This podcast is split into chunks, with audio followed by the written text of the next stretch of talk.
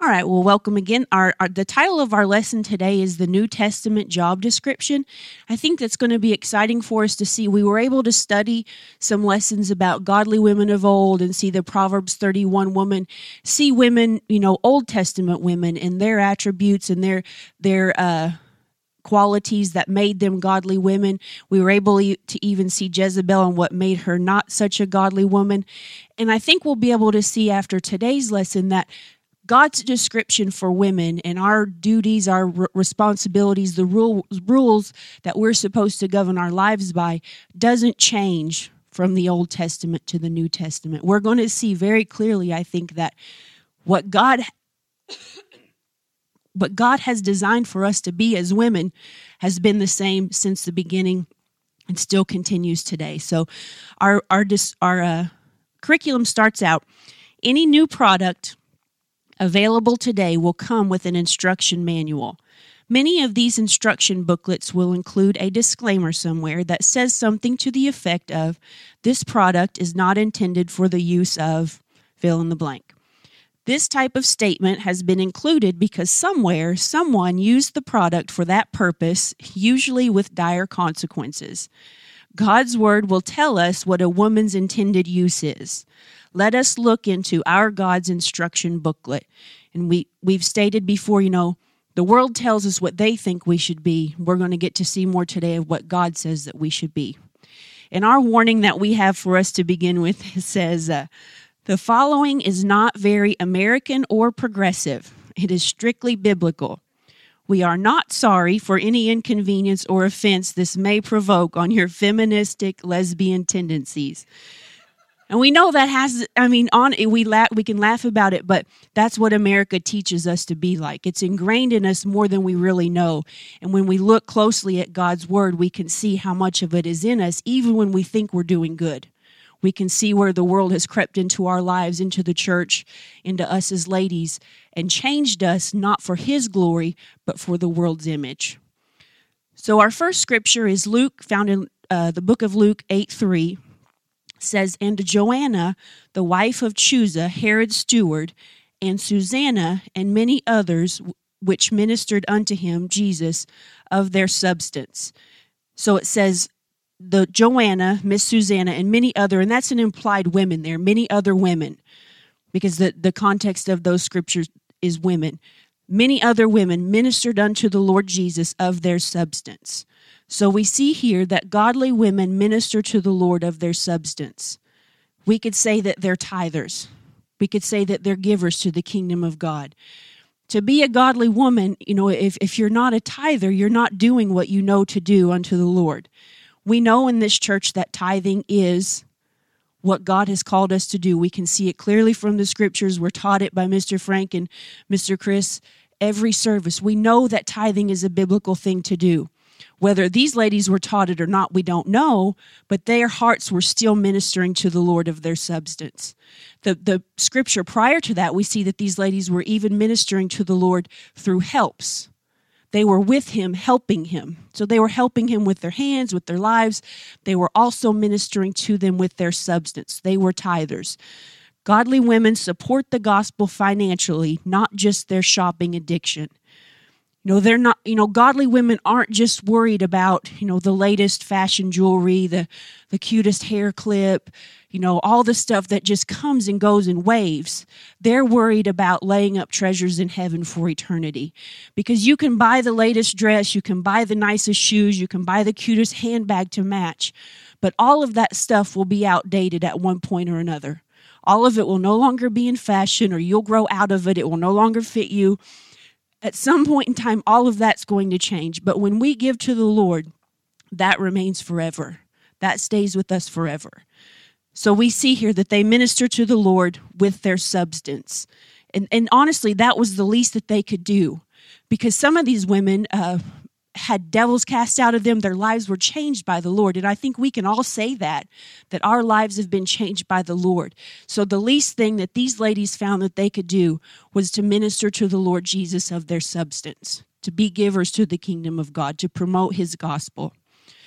And and uh, otherwise you're just going to give into pastor chris calls the god of your belly and he told me to say if you're chubby you're really giving into the God of your belly, and you can afford to give more to the kingdom of God. And honestly, if you think about it, if your kids, they probably have more clothes than they can wear, more toys that they can play with. You know, we drink Starbucks. We, you know, this isn't a message on giving, but there are ways as godly women that even on a budget set by our husband, even on a fixed income, that we can minister to the Lord more of our substance. And it is the least that we can do. You know, we, we get caught up and we look at the now but eternity is longer. Eternity is forever. And when we give to the Lord, that remains forever. So these women ministered to the Lord of their substance. That's something that godly women do. Our next scripture is 1 Corinthians 9 5. And this is Paul speaking. He says, Have we not power to lead about a sister, a wife? Godly women submit to the leadings of their own husband God gave the man authorization to, leave the, to lead the wife, not the other way around. That word power there means authority. So, women, your husband has the authority to lead you about as a wife, as a sister. It's his job to lead you. If you're not submitting to your husband, then by this scripture, we could say you're not acting like a wife if you're not submitting to your husband's leading.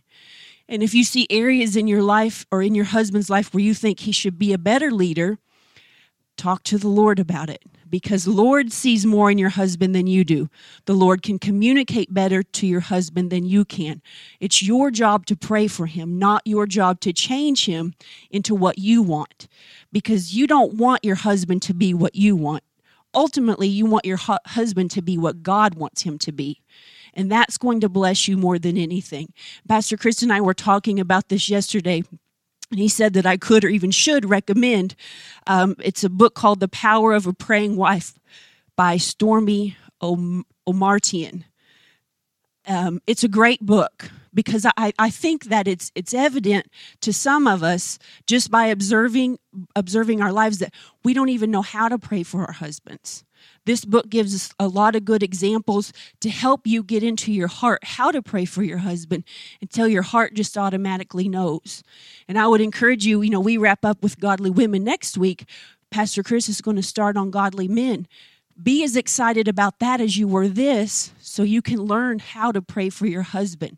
Not so that your husband can come in here and get fixed by Pastor Chris in the Word, but so that you can do your job as a woman, as a wife, to pray for him and know what God expects out of him, know how God can bless him and lead him and encourage him. And that'll help you in your prayer life for him as well. So pray for your husbands. He has the, the uh, authority to lead you that's his role, that's his job, that's what we want the husbands to be doing. If we see that's lacking, pray for them. But it's our job to submit as unto the Lord. You know, we, we mentioned before, we don't submit to uh, getting a ski mask and going to rob a bank. We don't submit to stealing the tithe if the husband says steal the tithe. We don't submit to skipping church. We serve God, but we submit to our husbands. If it's neither here nor there in the scripture, we just do it. We could say we just shut up and do it. We you gave the, the silly example, take the trash out on Tuesday if he wants the trash out on Tuesday. Paint the wall brown if he wants the wall brown. You don't have to argue and have your way about everything, but we do submit to our husbands. Our next scripture here is found in Ephesians chapter 5, 22 verses 22 and 24 says, Wives, submit yourselves unto your own husbands as unto the Lord. Therefore, as the church is subject to Christ, so let the wives be to their husbands in everything. We see here again, we're submitted to our husbands as unto the Lord. So we know that we're submitted to God first. So we, we say that again just to show the balance. Yes, you submit to your husband. Yes, you do what he asks unless it's contrary to the scripture. Then you, you must serve God. God is first. We, we submit to our husbands as unto the Lord. The first part of that scripture says, Wives, submit unto your own husbands. The first person you should be submitted to is your husband. You should not have more respect for another man than you do your own husband.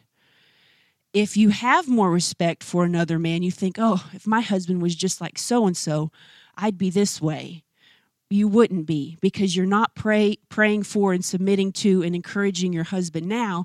You won't be any different if he's any different later. So you've got to worry about you being submitted to God and submitted to your husband and praying for him. You know, if you find yourself, your heart's not where it should be towards your husband, ask God to help you. God, let me put my husband first in my life, only second to you. We understand that, hopefully. Godly women are submitted women, our curriculum here. First and foremost, they are submitted to their own husbands. They also submit to all authority. They submit to all godly authority because honestly, you're going to be controlled by something. You're going to submit to something. You're either going to submit to the Lord Jesus or you're going to submit to your own pride.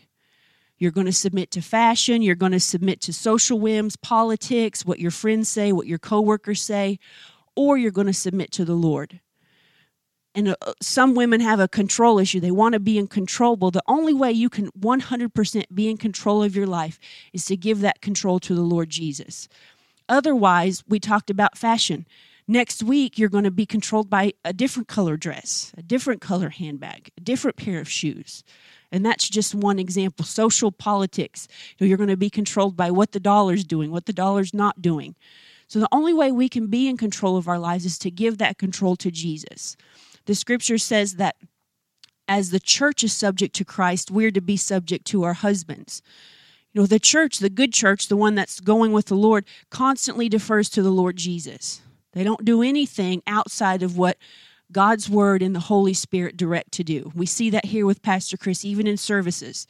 He doesn't even want to close a service till he knows that the Lord is satisfied.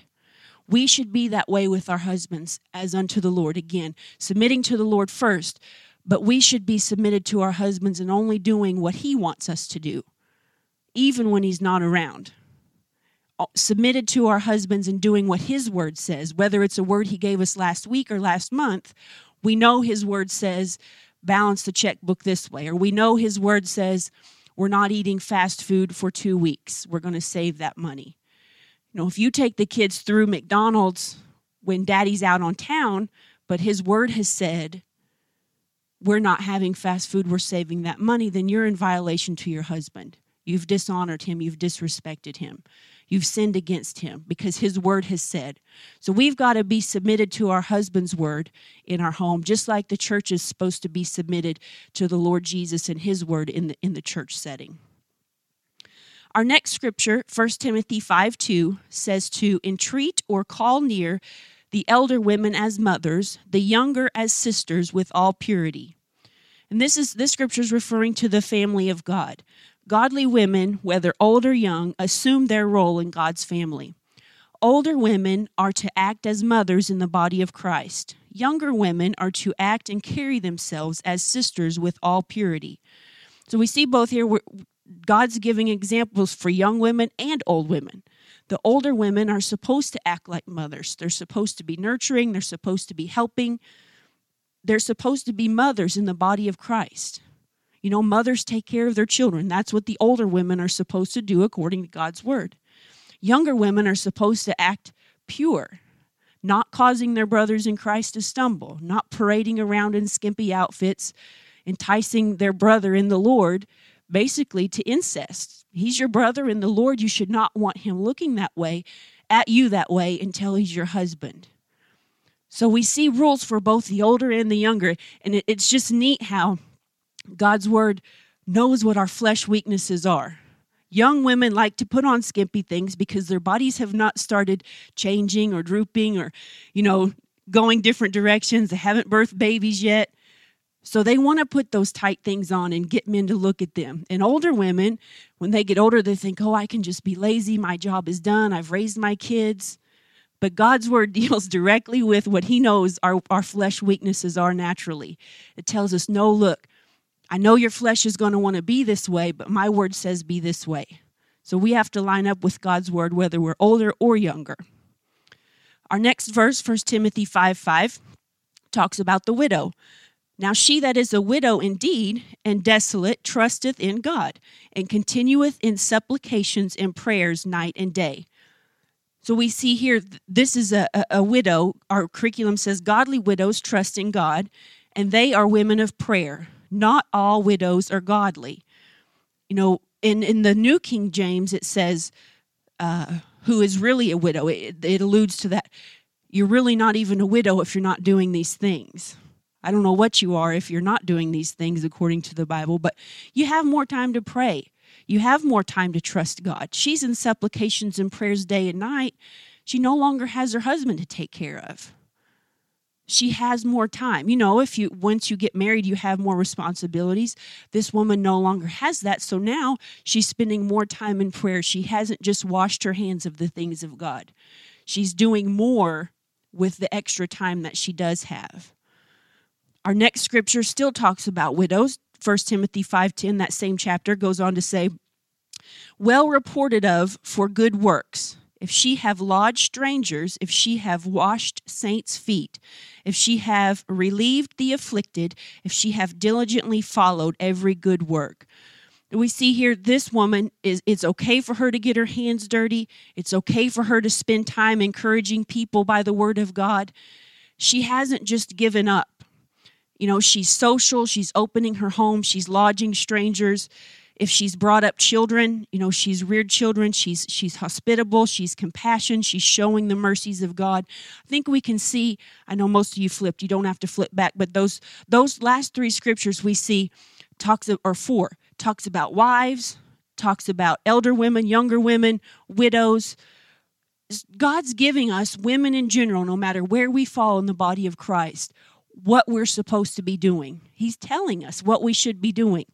You know, He has rules, no matter what our age is, about how we should be serving Him, how we should fall in line with His Word. Regardless of where we fall in the body of Christ or where we are in our life, God's Word still applies to us right where we're at. That's encouraging to me. This woman in 1 Timothy 5.10, uh, she has maintained good works, it states, She's given to hospitality and helping those in need. Godly women are diligent to follow God's work, good works. One thing that I, I was excited that the Lord allowed me to see through this is that this woman is a widow and she has continued serving the Lord. Her husband is no longer there, the headship of her home is no longer there. So, what that speaks to me is that she has been serving God all along for herself. Maybe her husband prodded her, maybe he encouraged her, but she did it because she loved the Lord. She didn't just do it because someone made her. So, for us as American women, I think our challenge is if your husband was not in your life today, would you still be serving God the same way you are tomorrow? The way you are today? Would you still be as in love with Him? Would you still be as faithful to the house of God? Would you still be as faithful in your Bible time at home? In your prayer time? Would you still be as faithful to serve? This woman didn't stop anything. You know, her natural authority is no longer there. Like Pastor Chris says, he has no one looking over his shoulder, but he still loves God. He still prays. He still reads his Bible. He still gives. This woman, in a sense, has no natural authority over her. She, she doesn't have her husband anymore, but she's still on fire for the Lord. She still loves the Lord. She still serves him because he's worth serving, not just because her husband had to make her or make her come to church or make her come to Sunday school. She served God for herself. That's encouraging to me. So we should maybe ask ourselves why do we serve God? Do we serve God because we love Him? Or as a married woman, do we serve God because my husband won't let me stay at home? Or my husband makes me give? He makes me save extra money for that guest minister that's coming. So we should ask ourselves that. 1 Timothy 5:14, moving along here it says, I will therefore that the younger women marry, bear children, guide the house, give none occasion to the adversary to speak reproachfully. You know, this again is Paul speaking. He says, I will that younger women marry and bear children. That's God's word. That is not American society. That is not feminist society.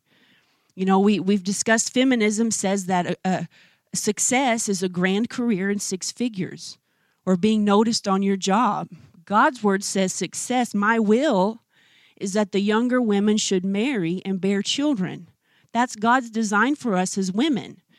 If it's hard for your heart to hear that, to say, oh, I don't want to get married, oh, have babies, no way, Jose you should pray and talk to God. Lord, that scripture says it's your will for me to marry and bear children. You know, I believe just in what I've walked out in my life, there are aspects of God that you just don't fully know or fully get a, a, a, value for until you're married and you have that relationship with your spouse. Then when you have children, you know, even Miss Ginger, she's not in here, but she she said to me, I never understood the whole grandma thing. You know, she's a grandma now. Until the little girl got here. Now I get it, she said. It's just in me. Now I see it. You know, we don't see those things fully until, you know, and I'm not saying the contrary to that is be a stripper to understand where strippers are coming from. No, this is understanding God's love, God's compassion. It's His will for us to marry and bear children. If it's hard for you to hear that, then you have some lesbianism in you. The world has taught you more than you realize. Even working women, I think, sometimes have a hard time hearing that it's God's will for them to marry and bear children, even if they are married and have children. It's hard for them to hear that that's God's will for them because they still see themselves as that successful career woman. When God is saying success for you, sweetheart, is having a good home and tending to it, which we talked about in Proverbs 31. So our next verse, 1 Timothy 3:11 says even so must their wives be grave, not slanderers, sober, faithful in all things. Godly women are grave, they're venerable, their behavior can and does demand respect.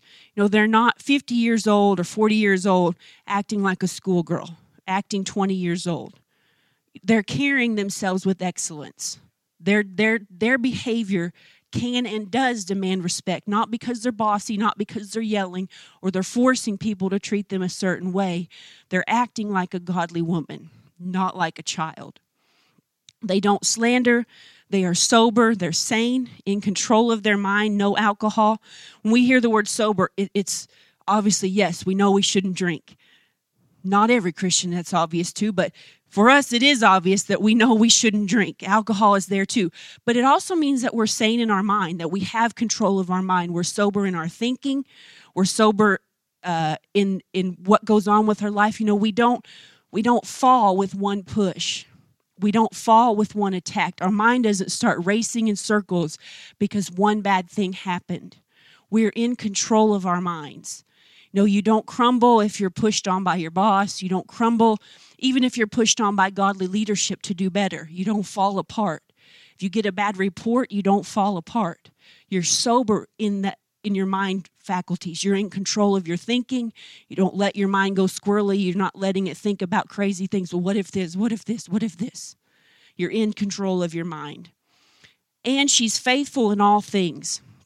Godly women are faithful and dependable.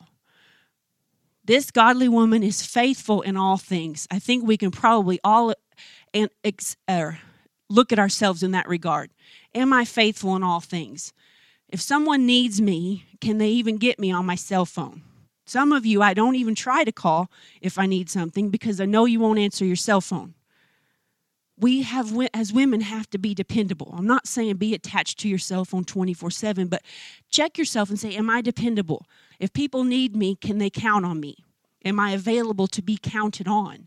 You know, am I faithful in the authority that's been given to me? If I'm over a department or with my children, am I faithful with that that authority?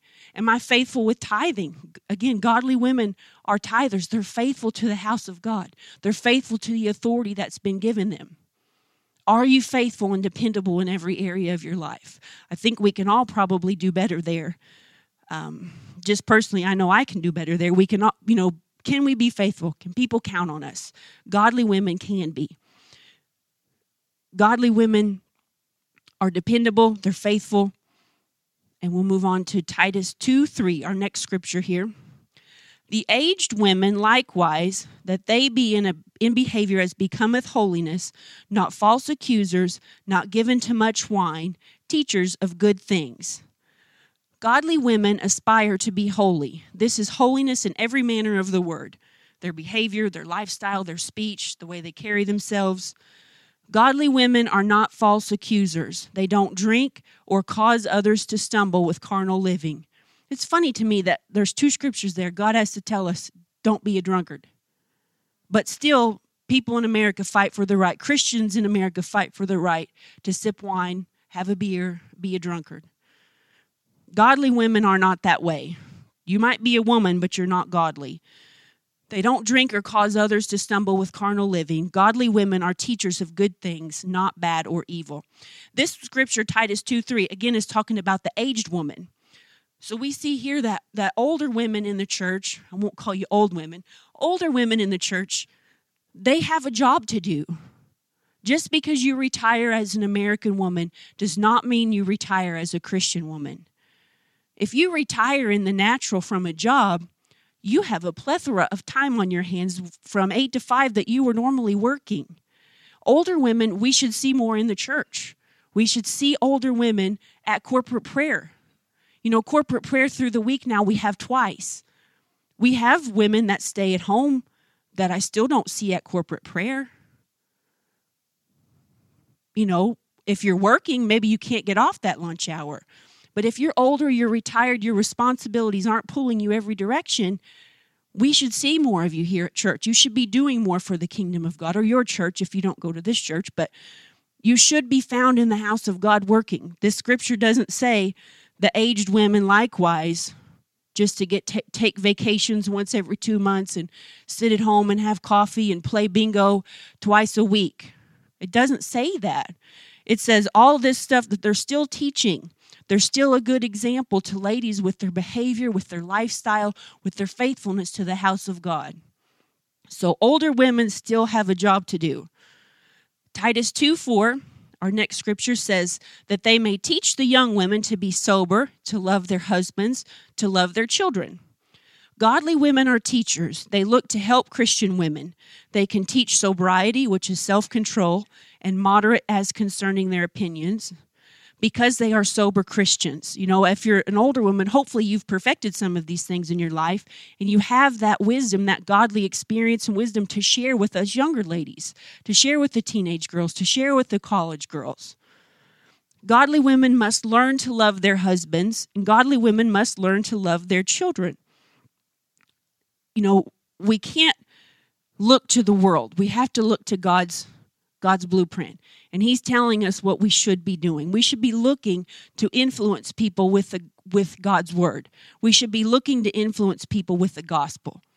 We shouldn't be hermits trying to keep to ourselves and just take care of our four and no more, or ashamed for whatever reason of our past, think, I have nothing to offer.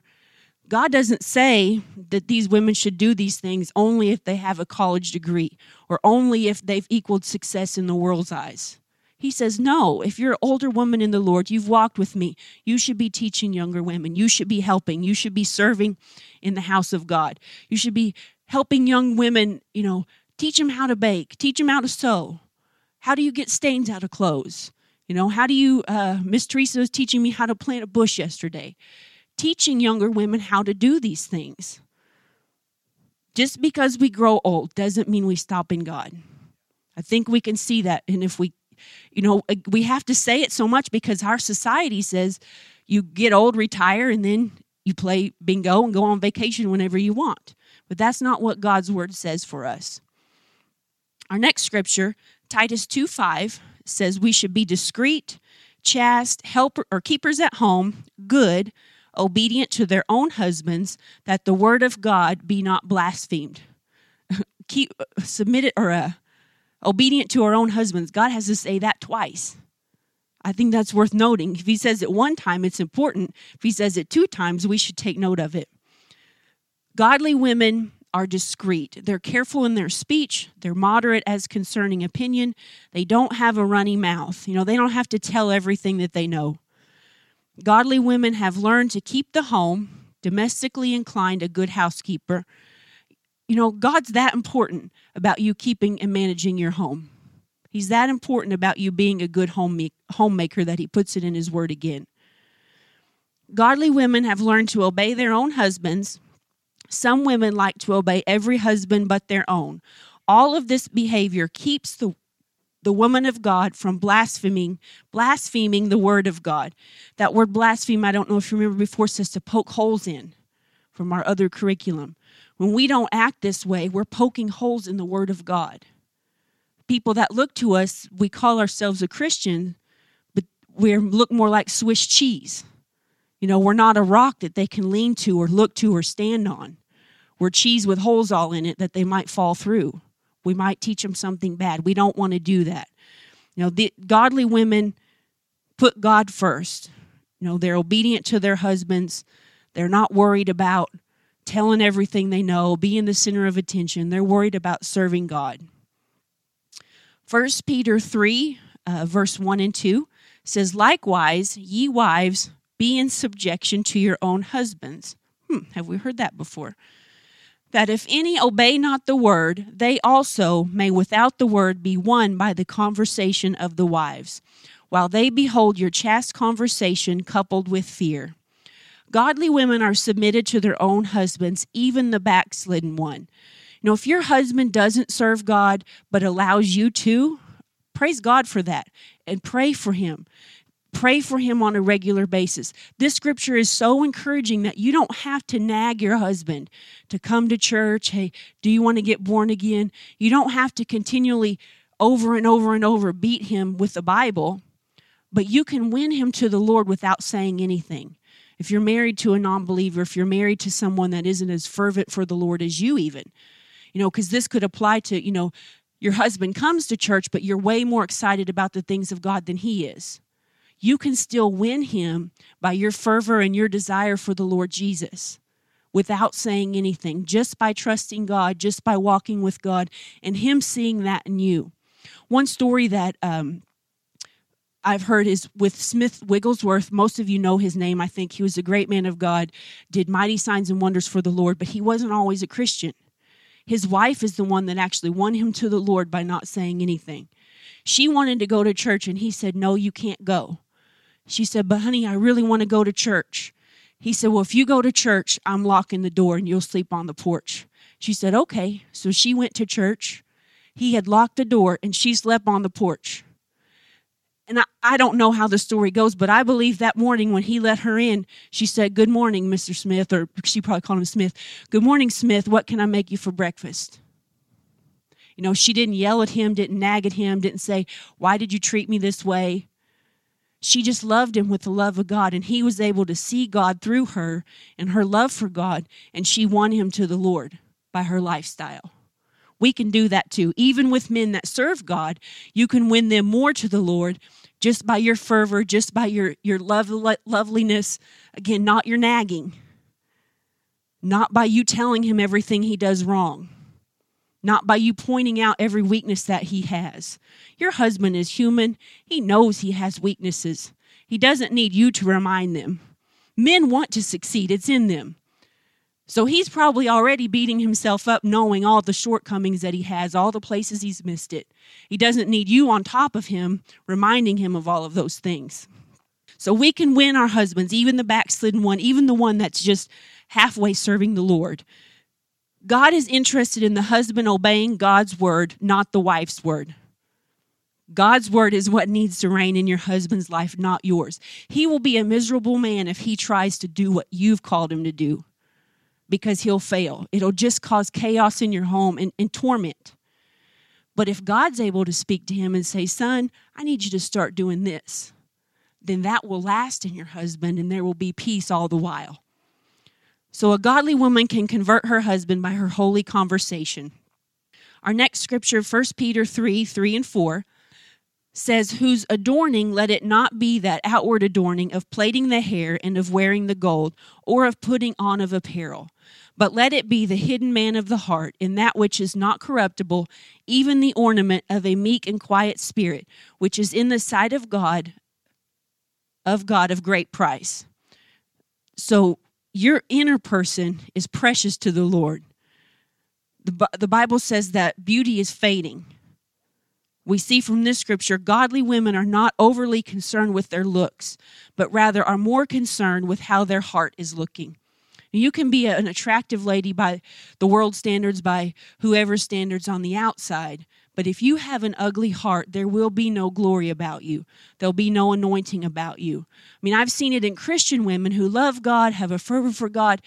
Maybe they're not naturally what someone would say beautiful, but you just think, wow, she is a very pretty girl. But when her heart starts to slip and she decides to rebel or do what she wants to do, you can immediately see a change in her and she starts to be like, oh man, I thought she was pretty. Or vice versa of that, when you see someone get born again and the life of God come into them, there's just a beauty that comes upon them. They just change because of the inward man. The inward man doesn't perish, the outward man does. So, godly women, they are more concerned with how their attitude smells rather than how pretty their perfume smells. A godly woman decorates herself with a meek and quiet attitude, not a loud, obnoxious voice. You know, godly men want a wife that's after God's heart. Many a man, not that it's ever right, but have left a pretty woman for maybe one in the natural that doesn't look as good, but is a lot sweeter. I'm not condoning that at all, but we see it play out just in our in our heathen brothers and sisters, people that don't live for God. They'll leave their spouse. She may be a 10 on the scale of 1 to 10 in looks. For someone maybe that's heavier, maybe she has a speech impediment, things that naturally we may say isn't attractive but she's sweeter to him. And honestly, outward outward beauty is just all in the eye of the beholder. You know, in Nigeria, we've mentioned this before, but women are desired to be fuller figured. That's a sign that the husband is able to take care of his family. That's an attractive quality there. You know, our supermodels in America would not be found attractive in Nigeria. They would think, oh, their husband can't take care of them. Oh, they can't feed her. She has nothing to eat. It's, it's all just how we've been trained. It's all in the eye of the beholder. But what's on the inside lasts forever. And that looks the same in Nigeria as it does in America. Your heart looks the same no matter where you are. Next scripture, 1 Peter 3 5. For after this manner, in the old time, the holy women also, who trusted in God, adorned themselves, being in subjection unto their own husbands. We see again godly women trusting God and they're in they're submitted to their own husbands. I think it must really be something that God knows we're going to struggle with. If He has to tell us, I don't know, is this four times now to submit to our own husbands? I know it's three for sure. I lost count. To submit to our own husbands. 1 Peter 3 6 says, Even as Sarah obeyed Abraham, calling him Lord or Sir, whose daughters ye are, as long as ye do well and are not afraid with any amazement, flee in terror, is what that translates as.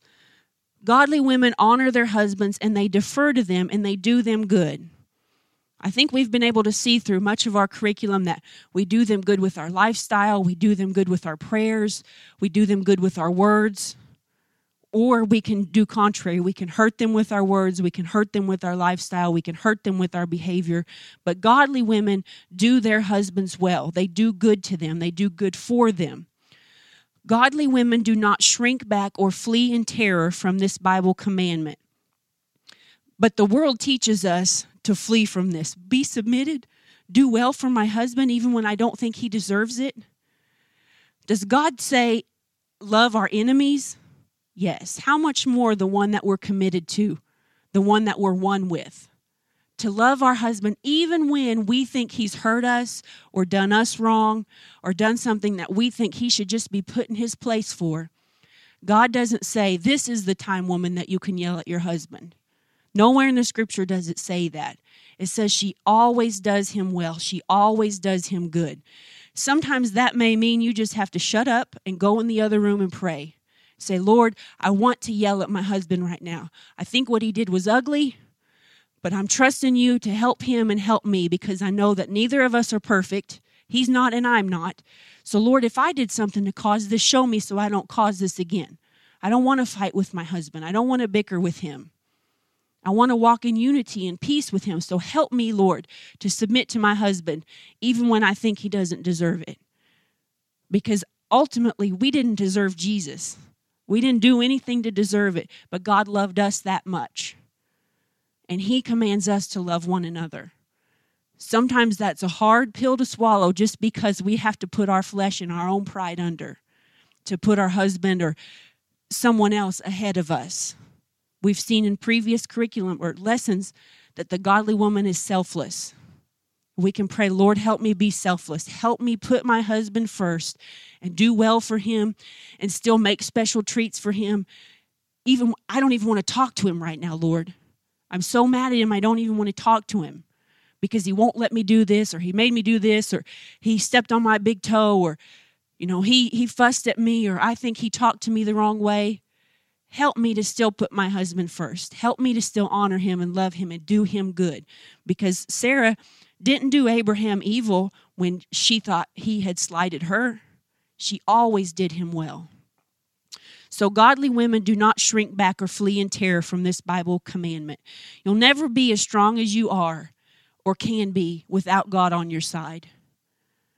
You know, the world teaches us that you're a soft woman if you know if you still just tend to your husband and love him and take care of him and the world would call it let him be in control let him push you around you're not doing that at all you're submitting to the lord and they don't see that because they only see what the world has taught them but you'll never be as strong as you could be without god on your side being a New Testament woman of God is not for the faint of heart.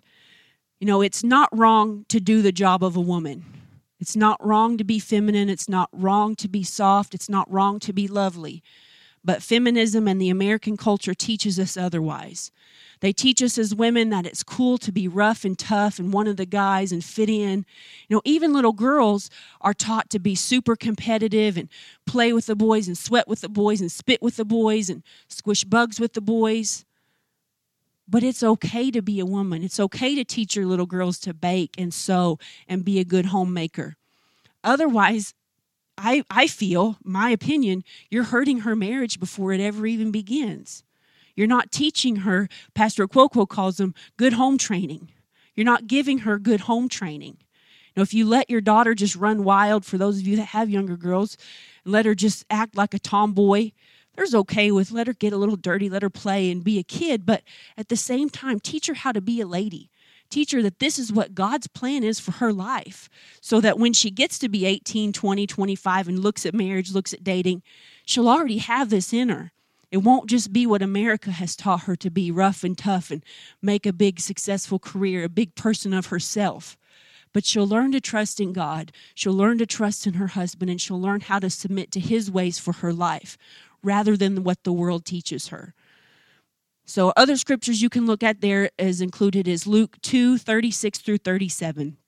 Hopefully, you can see with this curriculum that God's blueprint for us as women, his rules, his design, what he's called us to be and do doesn't change from the Old Testament to the New Testament. You know, these scriptures say a lot of the exact same things, but a lot of very similar things as well. As when we studied Proverbs 31, as when we studied the godly women of old.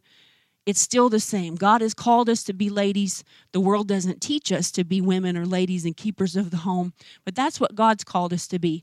The final thing here, this book, this uh, Power of a Praying Wife, one of the, the uh, uh, starts off, she says, I don't care how liberal you are or liberated. She said, I don't care how liberated you are. There are two things that will always be your responsibility, and that's taking care of your home and your, and your family, being domesticated and taking care of your family.